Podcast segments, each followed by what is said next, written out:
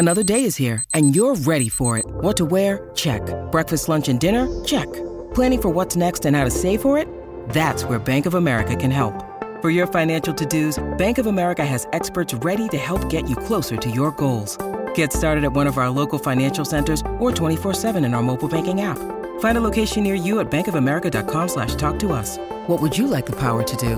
Mobile banking requires downloading the app and is only available for select devices. Message and data rates may apply. Bank of America and a member FDIC. When you need mealtime inspiration, it's worth shopping Kroger, where you'll find over 30,000 mouthwatering choices that excite your inner foodie. And no matter what tasty choice you make, you'll enjoy our everyday low prices, plus extra ways to save, like digital coupons worth over $600 each week. You can also save up to $1 off per gallon at the pump with fuel points. More savings and more inspiring flavors make shopping Kroger worth it every time. Kroger, fresh for everyone. Fuel restrictions apply. This is what we call a three technique. This is what we call a three technique.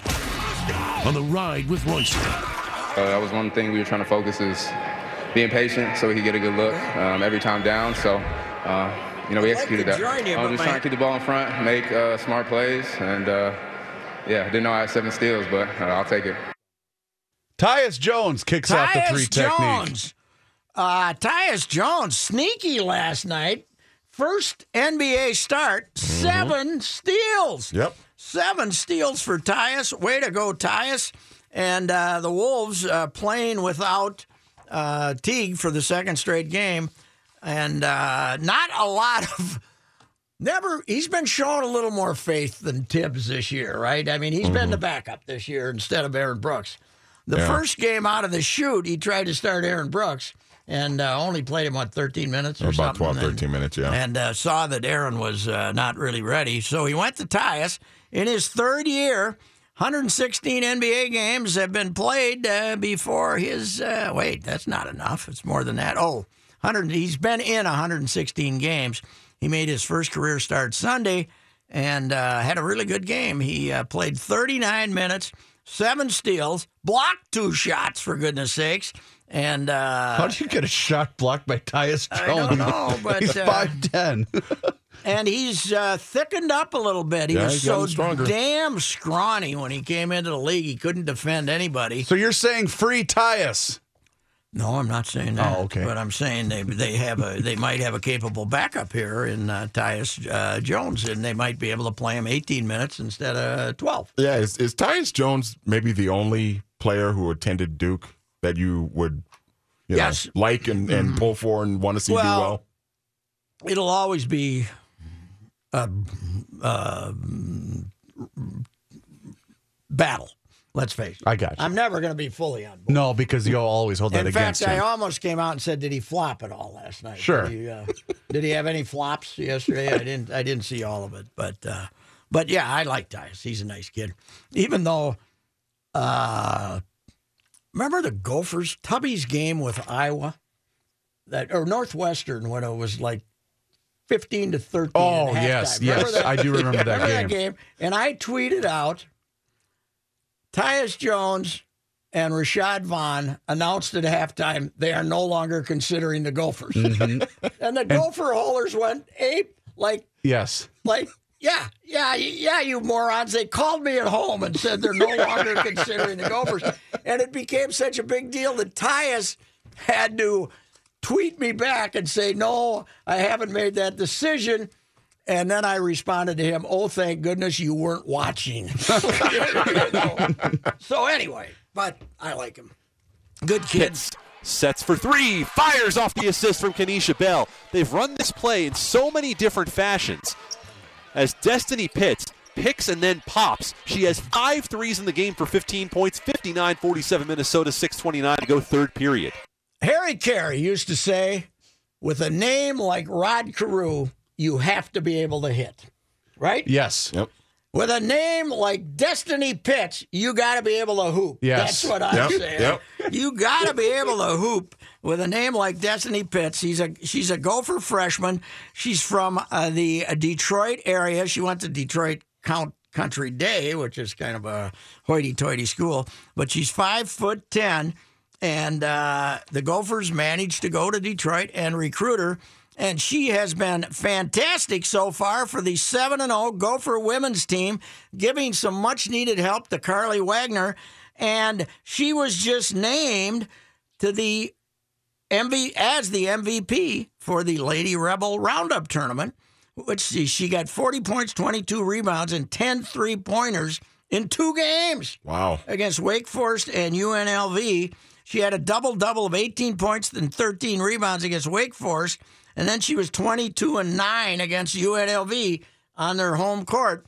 So maybe Marlene Stollings won't get fired at the end of this year because she now has Miss Destiny Pitts to go with Carlie Wagner.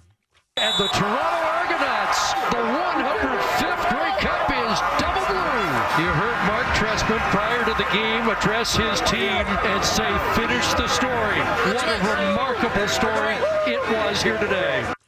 Well, uh, Mark Trestman was uh, coached the Montreal Alouettes for five years, was in three Grey Cups, and won it twice. You know, our guy, St. Louis Park, played uh, three years as a backup to uh, Tony Dungy with the Gophers. He got to play very little. Uh, then he went to Moorhead for his last year and uh, got into coaching after after he was the quarterback at Moorhead State. And he's got a litany of coaching stops that you cannot believe. Uh, go look up his wiki page. He was everywhere. That, I, yeah, I remember us doing that a couple wa- of years ago after the Bears let him go. Uh, first time I met him, he was Bernie Kosar's guy with the Hurricanes when they were getting ready to play Nebraska. He Okay. was like started off as grad assistant, ended up, but he he was never officially the quarterback coach, but he was Bernie's guy. Wow, I wonder how he got that connection down at uh, down in Uh, Miami. Miami. I don't know. He just, I think, I somewhere in my uh, background with the with the St. Paul paper, I got a big long piece on him and been, his relationship with Bernie, but that was a long time ago. And that would that would have been uh, Howard, right? Schnellenberger. Yeah, he was Schnellenberger, and he was. That was also they didn't have fifteen person coaching staffs then. They had That's like true. seven or eight. Yeah. and they let you take care of Bernie. Bernie loved him. And and you are a big hurricane guy. I love the Hurricanes. Yeah. taunting. I'm a big. I don't like flopping. I like taunting, uh, especially in football because it's a game made for taunting. Oh right? God, yes. Anyway, you know, like yesterday, that fight was fantastic. One of the greatest moments in NFL history. Crab Tier, Tree, and Talib, two guys that should be doing that on the street corner. But they're you but you're you're anti choreographed touchdown celebrations. Oh God, I hate him. Okay. I hate him. But anyway, he goes up. He didn't. These guys didn't get hired till the end of February. They blew up the uh, Argonauts management because it was so screwed up. Okay. It was like Tennessee Vols.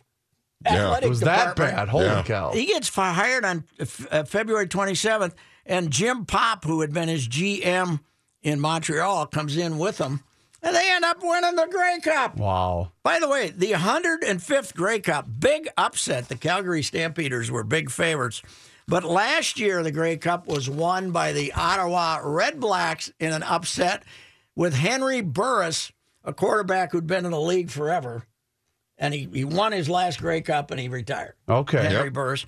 Ricky Ray has been in, he's 37 or 8 years old. He's got damn near all the records up in Canadian football. He didn't have a job uh, with the Argos, and uh, Trestman came in and said, I want you, and I want you to be my quarterback. You're going to be my quarterback this year. Ricky Ray uh, wins a wins a Grey Cup. Uh, his, I think his third now. Uh, wins a Grey Cup uh, with uh, Trestman as quarterback. Congratulations to Mark Trestman. He didn't. It didn't work in the uh, NB, NB, NFL with the Chicago Bears. But what he needs is 12 men on offense and being able to put three guys in forward motion, motion. yep. Then he'll kick your ass. Absolutely. All right, we'll be back.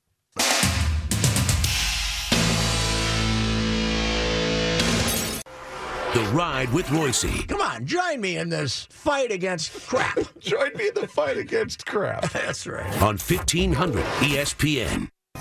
Talking purple right now on The Ride with Reusse. Ben Goessling covers the Vikings. Here with Ben Goessling. Ben Goessling joining us now. It's Viking Star Tribune beat writer Ben Goessling. Ben Goessling is with us. The Vikings are back after a few days off. Uh, Where did the I saw Teddy Bridgewater headed down to Miami to watch his high school football team. Yeah, I think a lot of guys actually got out of town. Mackensie Alexander actually, I think, was down. Well, got out of the country. He was Yeah. down in Haiti for a few days. I saw that. uh, seeing relatives. So I, I think basically as soon as they landed back in Minneapolis after the game on Thursday night, guys were uh, allowed to to go to various points and and avail themselves of that opportunity as quickly as the American aviation industry would allow them to do it. Hey, Mackensie, was he born in Haiti or just had uh, his parents born there or something? His parents are from there, Okay. and uh, I believe he, I believe he is was born in Florida. But uh, yeah, he he has quite the interesting story. Tom Rinaldi from ESPN did a a big feature on him uh, before the draft last year. His his family grew up. Uh, uh, picking uh, citrus fruit in Florida, and, and obviously not making a ton of money doing it. So he grew up doing that, and and he kind of credits that experience with uh, teaching him work ethic and teaching him the drive to, to get out of there and, and want to do something bigger. So if people haven't checked that out, uh, it ran on SportsCenter I think right before the draft. It's like a seven or eight minute feature, and I think you can find it on YouTube. Would definitely be worth people's time to to get a sense of uh, what his background is. And I don't even have to say that anymore. I don't work for ESPN, so I'm, Yeah, I'm no, just, you don't uh, have to plug him Nobody's paying. Nobody's paying me to plug it. It just it was a good story.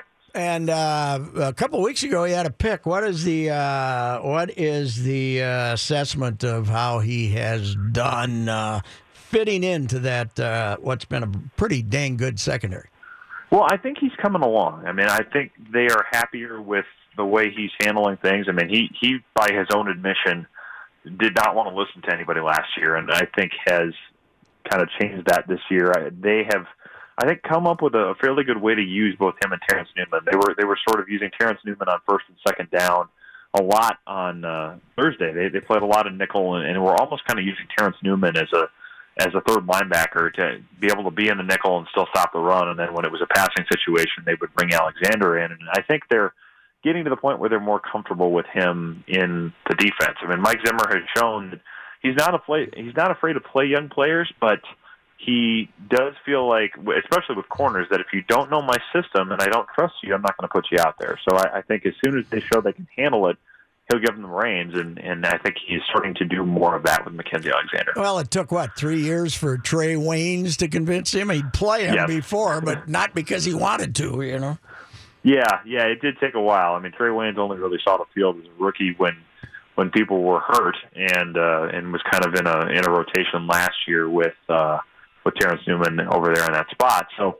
Yeah, I mean, I think with Trey Waynes, it, it certainly took a while to to get him going, and and probably I think took a while to to get him to kind of show the fire that they wanted to see. I mean, you hear a lot of coaches with him talk about, you know, they'll say, well, he's got the talent. The question is, does he want to go push hard enough and, and work hard enough to be really good? And and I think they are starting to see a little bit more. I mean, Zimmer talked about that a couple of weeks ago. That you know, Waynes kind of snapped back at him on the sideline in, during a practice, and actually he was happy to see that because it showed that you know this guy has a little bit more fire to him than uh, than he's let on at times. So I, I think they're starting to see a little more of how they like their corners to to approach things out of him. Uh, you know, quarterback's the toughest position in football, obviously, maybe in sports, but I've and everybody talks about left tackles, and that's not easy. But I think cornerback is the uh, is the hardest thing to learn in pro football behind playing quarterback.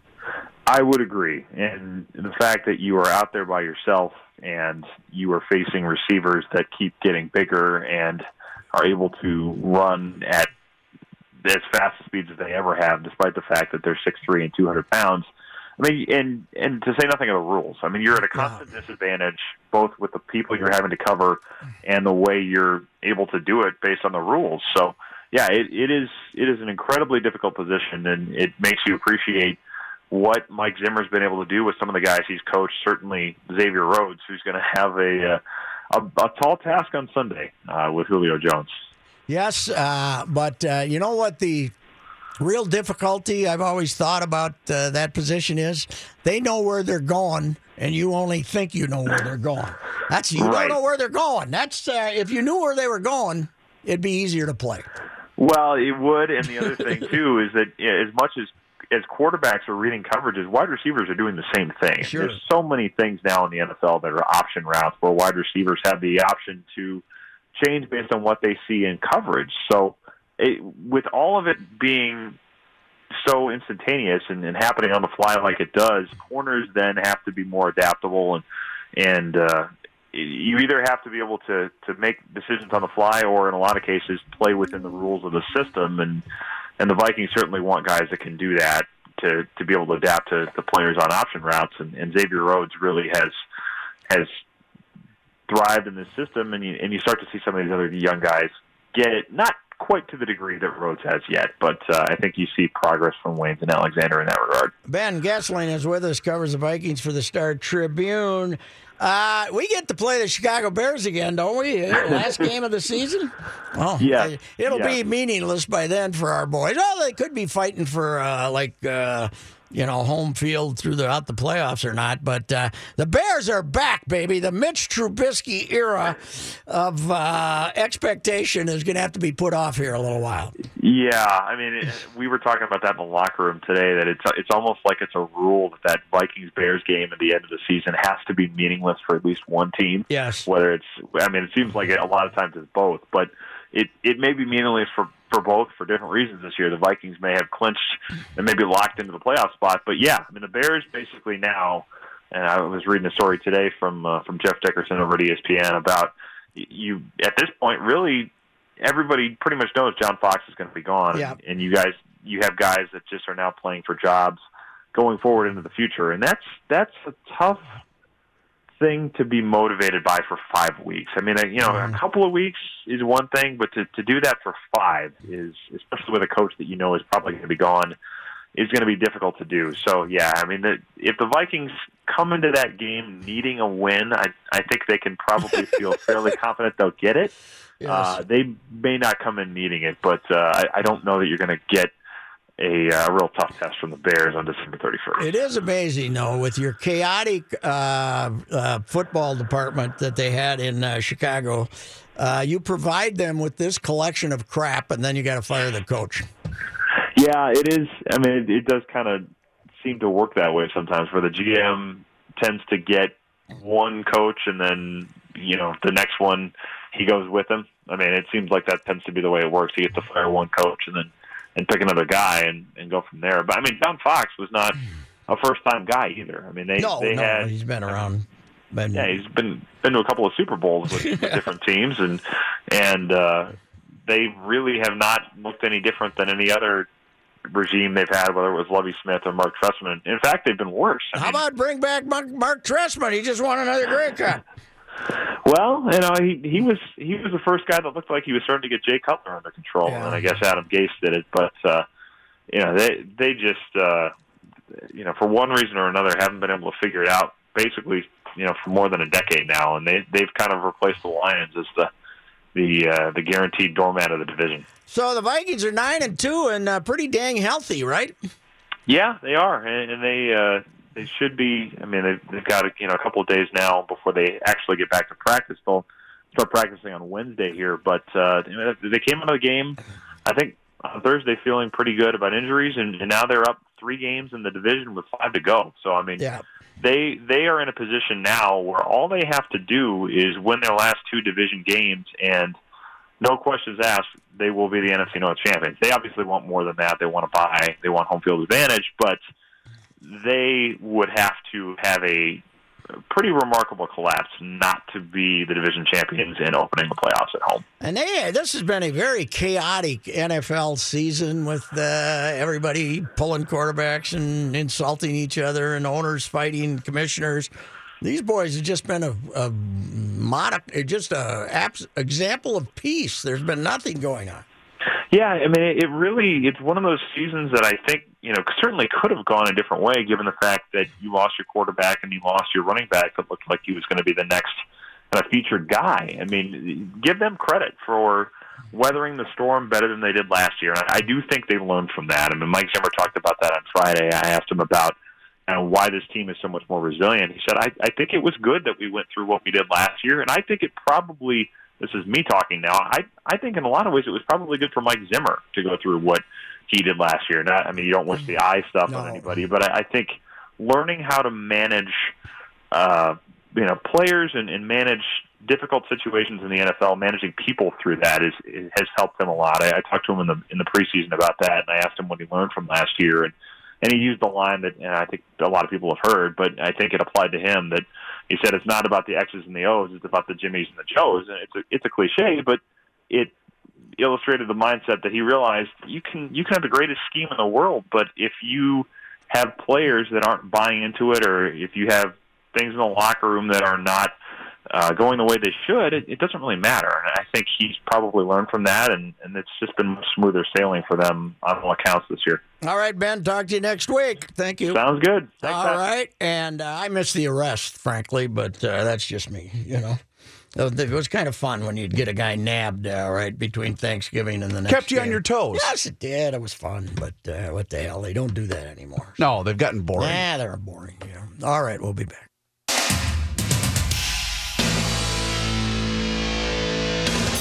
On the state college front this weekend, the uh, Mankato State, yes, I call the Mankato State That's Mavericks, right. beat Midwestern State bloody in the second round.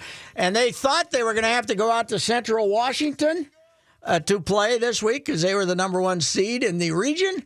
Central Washington blew a 28 to 7 lead. Really? Texas A&M Commerce at Mankato this Saturday. They got a home game because Mankato was, for some reason, the two seed. What's the weather? I Uh, might head down there. Uh, yes, uh, I think a good drinking weather. And uh, and St. Thomas uh, beats Berry College, which wasn't bad, and now they are in the uh, quarterfinals, and they go to Mary Hardin Baylor in Belton, Texas.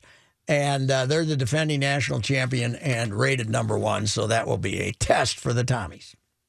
And here is Mr. John Height with other very important sports items. Thank you, Patrick. This update sponsored by Office Depot Office Max. You've had a big year, so treat yourself to great deals on tech and furniture at Office Depot Office Max. You deserve it. Office Depot Office Max taking care of business. The Wild in action tonight. They're on the road in Winnipeg. The Twins and Byung Ho Park have agreed to part ways so the slugger can go back to his previous team in South Korea. That ends a short and disappointing stint with the Twins in the U.S. Uh, Park hit Is just this Nishioka you're talking about or Park? no, this is I think Park. they both lasted two years, right? Uh, Park hit just 191 with 12 home runs and 244 plate appearances his first season. Of course, this past season, he spent the entire season at AAA Rochester. According to the Pioneer Press, the agreement hasn't formally been reached yet, but the Twins will grant Park his requested release. Uh, you remember this history. The Twins spent $12.85 million on the posting fee for Park. That money went to his former team, the Nexon Heroes of the KBO, earned the Twins the right to exclusively negotiate with the former MVP of the Korean League. That price tag now represents Should have been in the home run derby, man. He was good in the home run derby. that price tag now represents lost money. In addition, the Twins agreed to a four-year deal worth $12 million, about half of which they'll now be free from if the release agreement is formalized. The report says that Park has already agreed to terms to rejoin his old team, the Nexon Heroes, at a one-year, $1.4 million contract. Uh, for those of you wondering, 46 degrees and sunshine in the beautiful city of Sunshine. Mankato Yeah, for you this gotta Saturday. head down I might head down there. Yep. That'd be fun. I, it's been a while since I've been to Mankato. Jordan Murphy. What time do you want me to uh, pick you up, Kenny? You thinking, you know, like one? John, do the news. Could you think? Wow, wouldn't that be fun, Kenny? Hanging out with Reavers on a Saturday afternoon See? at a football game. Could show you the old watering holes I used to frequent, Kenny. You got five seconds to wrap it up, my friend. Jordan Murphy once Oh, again the welcome big back, Kenny. Big Ten Player of the Week. you. Third week in a row, he's won the award. Averaged 18.3 points in three wins against Alabama, A&M, Massachusetts, and Alabama. By the way, the new Associated Press poll, the Gophers have moved up. They've jumped from number 14 to number 12. Could start at like TJ Finnegan's for pregame, then maybe go over to Are Blue you Bricks. talking basketball, John? Yes. Okay. Yeah. Are you done? Nope. I don't know. Ask Chris. He's Nope. in charge here. One more minute. Vic Viramonte is a dual threat junior college quarterback from Riverside, California City College, announced on Twitter today he's verbally committed to play for the Gophers. He tweeted, I would like to announce I'm officially committed to the University of Minnesota. Hashtag row the boat. Viramontes a freshman at Riverside, a transfer from Cal, passed for 1,868 yards and 22 touchdowns, and rushed for 1,346 yards and 21 touchdowns this season for Riverside. They lost in the South California championship game on Saturday. He's six foot one, 230 pounder. He visited Coach Fleck and the Gophers yesterday. And the Gophers are in the number seven overall seed in the NCAA Division One volleyball championships. They'll host the University of North Dakota Friday night. The Gophers host the first and second round matches with Louisville competing against Northern Iowa in the other first round match. The winner of each match squares off Saturday night at six o'clock. The Gophers beat the Fighting Hawks three zip in the first round of last year's tournament. Eight Big Ten teams made the tournament. All right, Johnny. That's enough out of you. Thanks. Let's get to Kenny. Chip Scoggins up Ooh. next.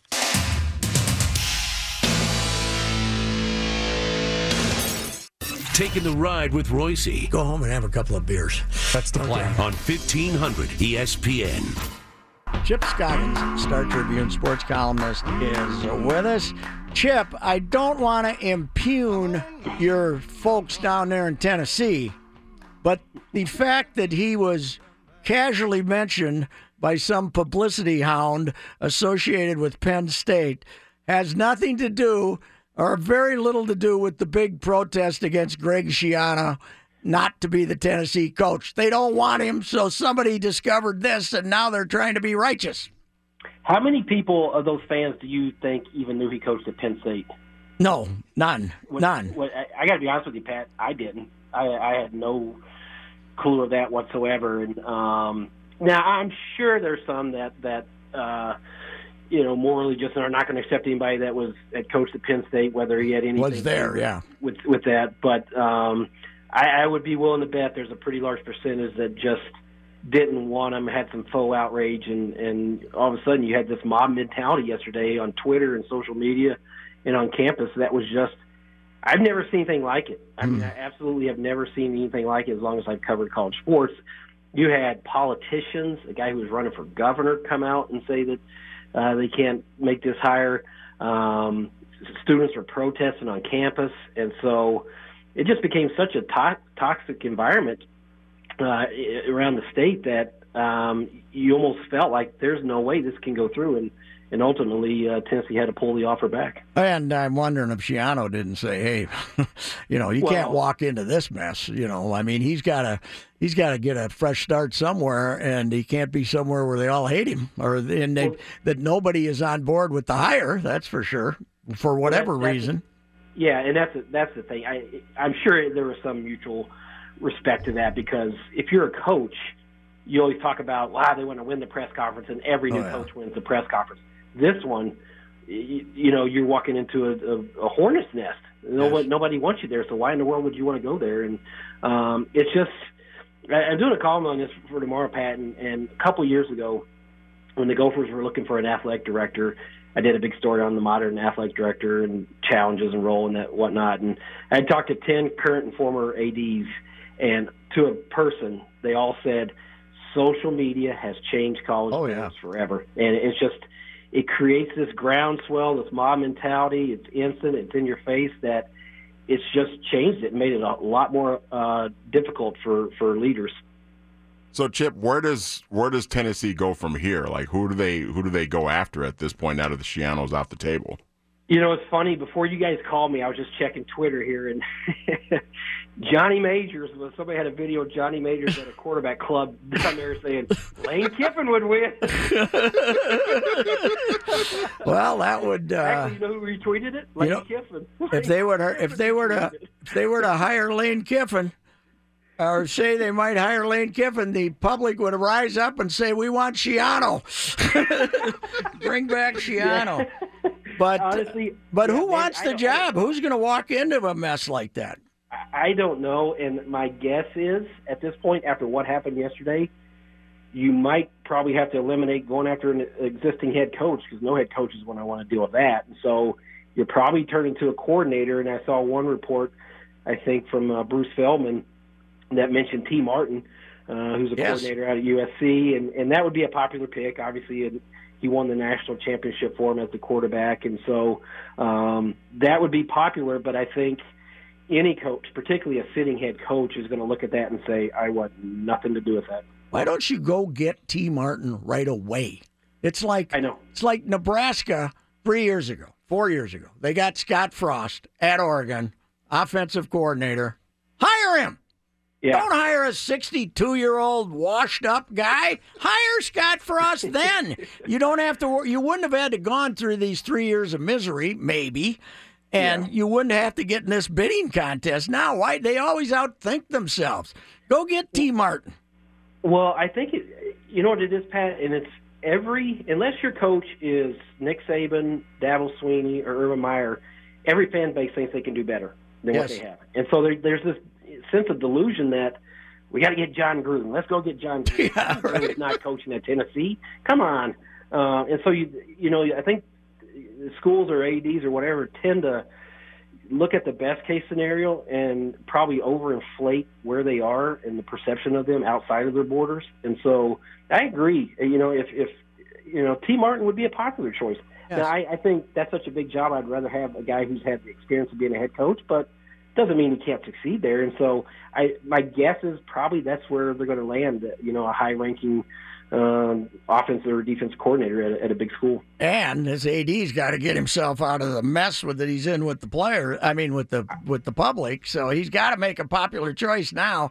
He can't uh, bring in some guy from D two or something. No, and I don't. I got to be honest with you. John Currie's their AD. I don't know how he survives this. No, I don't I mean, maybe if he hires Tee Martin and people, you know, forget about this and fall in love with that hire. But when the, you know, the public overrides your decision for a coach, you've got problems. Yes. I just don't know if he can survive this. Honestly. No, because it looks like well, it it is a one hundred percent reaction. It's nothing in Schiano's resume that a guy with any spine would not stand up and say, "The hell with you. This is our coach." But you know, it got. I'm sure it got to such a mess he couldn't.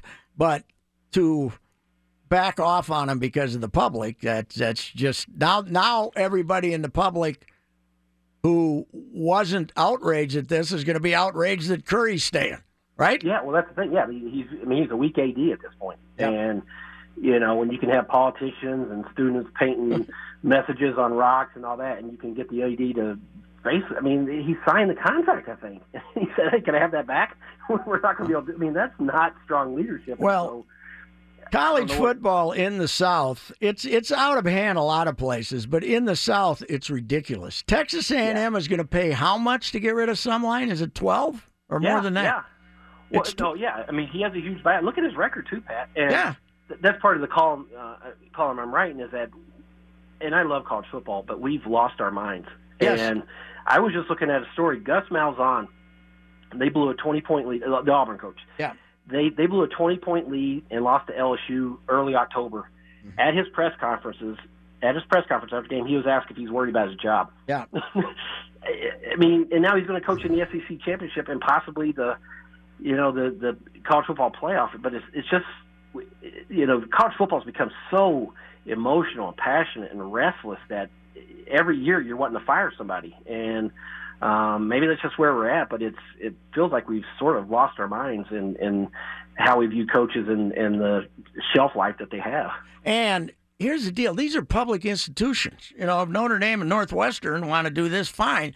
But everybody says, well, these the the football department pays for itself. Okay, but there are better uses for Yeah. fifteen million dollars than firing Kevin Sumlin, right? Well, yeah, I yeah, mean, and that's there are better uses for this money.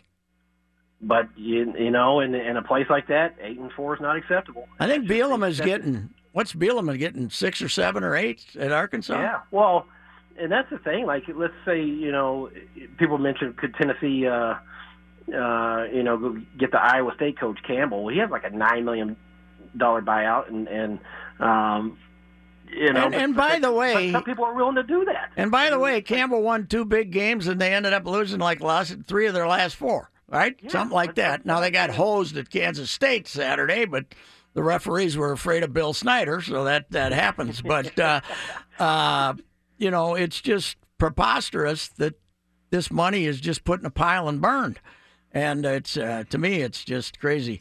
Now I want to say this: if Brohm stays at Purdue, and with all these openings, who knows if he will, because he's probably going to be a hot ticket, and uh, and Scott Frost goes to Nebraska, uh, the coaching in the in the Big Ten West is pretty hairy all of a sudden. You got Chryst, Well- you got Fitzgerald, you got the old wise owl down there in Iowa, who when he's when we think he's going to be bad, he's good, and when we think he's going to be good, he's bad.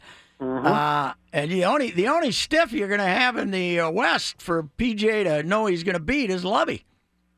Yeah, and that well, yeah, and he how long is he going to be there? You know, I mean, Lovie's not going to last too long. I don't think Lovie. I think Lovie's just waiting for the buyout. He's he's sitting over there in the corner saying, "Why didn't anybody fire me? I want my money." How much is my buyout? You're right, but you look at the West with with Fitzgerald, great coach Chryst, and and this Brohm. I, I like him a lot. I thought that was a great hire to begin with. Um, and so it's it's, it's going to be a tough. And and you know the other thing is Pat, all of those guys can recruit, right? I mean, Brohm's going to be able to recruit. Frost will, Fleck can. Obviously, Fitzgerald, you know, he has the thing rolling there, and, and Wisconsin's kind of the model that everybody's chasing. And boy, I saw it up close and personal on Saturday, Pat. The talent gap between Wisconsin Yeah. and Minnesota right now is massive. They've got a lot of work to try to catch up to them in terms of talent. Well, when Lou came in here in '84, the first thing he did was look at his offensive line against all the other fellas, and they got bigger. Now we're not saying how they got bigger, but they got bigger, and uh, these guys got to get bigger. Yeah. Well, I mean, it's everywhere. Offensive line, they're not strong enough. But even, you know, and I, and I don't want to disparage these kids too much, but they're, the wide receivers they put out there on Saturday were not Big Ten wide receivers, uh, Gophers, and they could not get off the line against that press coverage against Wisconsin. 'cause Those their corners were so strong, and so I, I think it's just not one position. It's just up and down the roster through every position. They really have to get stronger in the weight room, and they got to get faster. It, did you the speed on that Wisconsin defense? I thought was just you know night and day. Oh, their defense is Uh, terrific. Nobody c- gives them. A, compared to what the the Gophers are trying on offense. I mean, anything they tried, Wisconsin just covered it up, and so. Fleck is is a good recruiter, I know that, but it's going to take a couple of recruiting cycles to catch up, and then some because Wisconsin is just it's like a machine, just year after year after year. They perfected this, and they know what they're doing. And Chryst is a terrific coach, and so uh, they got a lot of work to do to try to close that gap uh, with them. Now, for a decade now, we've been bringing in wide receivers and saying, okay, this is the one. This guy's going to be the one. Since Decker, the best wide receiver they've had is Drew Wolitarsky. You know, some guy who was the all time leading receiver in California, and nobody in California wanted him. How can that be? That that's the easiest position in the world to find people, if you ask me. And uh, they I mean, Tyler Johnson was doing okay, he got hurt, but he doesn't get a lot of separation either. And uh, it is amazing. Kill couldn't find a wide receiver, and uh, this so far not here with the Fleck either. Well, it's, it's you know, couple, Kill had that one recruiting class where they had like three wide receivers that all looked the part. It's Yes, four, right. just you know, fast, big, strong, and I don't think one of them panned out. Uh, Rashad Still, they told him don't even come to the game Mm-hmm. Saturday. He went from he had that horrendous drop at, at Northwestern Mm-hmm. to where he wasn't even on the depth chart. They told him don't even come to the game, and I, I'm I assuming he's going to be out of the program. I, I you know, I, I don't know where you Well, stand. I think this guy's going to run 15 people off, don't you? yeah, well, I don't. That's a number, but there'll be kids that leave. I mean, Well, Demry's uh, already left. Do you think gone. that was mutual agreement when he came back? My my guess was my guess was um, you know they coaches new coaches like quarterbacks they recruit not inherit and that's just plain and simple and the fact that that uh, Fleck is recruiting they had a junior college wide receiver junior college quarterback on campus yesterday I'm sure he saw crossed all the writing on the wall that hey I'm not going to be their guy after this year and so um, yeah, I, my guess is it was mutual Here's what would have offended me Saturday, though, and I didn't watch that much of the game. I was at the St. Thomas game. I watched some of it afterwards, but they made no effort to win that game. The whole, the whole premise of the, the game, from what I could tell, was to hold the score down. to get it over with Yep. yeah well I mean, you're- they weren't. They were down twenty-four to nothing in the third quarter, and they were still running between the guards. Yeah, and and you know it comes back back to what we talked about the talent. Um, they were not going to be able to throw the ball. They just literally can't. I mean, three completions, and the wide receivers they were putting out against them, the quarterback they were putting out against him, it would have just been an endless stream of incompletions and interceptions. And so I think they looked at it and said, you know what? Let's get this sucker over with. Let's, let's lose by 30 and go home. Well, Demry Croft, Chris Streveler, uh, Streveler is uh, graduating at South Dakota. They need a quarterback. Head on down there. He uh, he was supposed to be unable to throw it out of the room, and he ended up lighting it up for 4,000 yards or something down there. I, you know, what? I may be alone in this, Pat, but I don't think it's an issue with uh, talent with with Croft. You watch him throw the ball; he's big, strong, he can run some. Um, I'm not saying he's going to he'd ever be a, a, a you know competent Big Ten quarterback, but I also think it wasn't a real fair shake considering what he was throwing to in terms of wide receivers. But maybe a clean break and start over is probably best for all involved. How about Nebraska giving up 54 points to a team three weeks ago that ended up getting shut out uh, back to back for the first time since I was five years old? I know. 1950. I was five. Sid was 30. First back to back shutout since Sid was 30. That's the definition. If you ever would say, you know, does a team quit on a coach? Watch that film. Pull up that game field. That's a team that quit on a coach, and they can say all the nice things about Mike Riley now, and he, I think he is a good guy. But that team absolutely wanted no more this season, and they quit. All right, sir. Thanks, Chip. Uh, we'll Thank talk you, to you later, Yeah. sir. Chip Scoggin, Star Tribune sports columnist, and Tennessee Vols fan, rattled to the quick.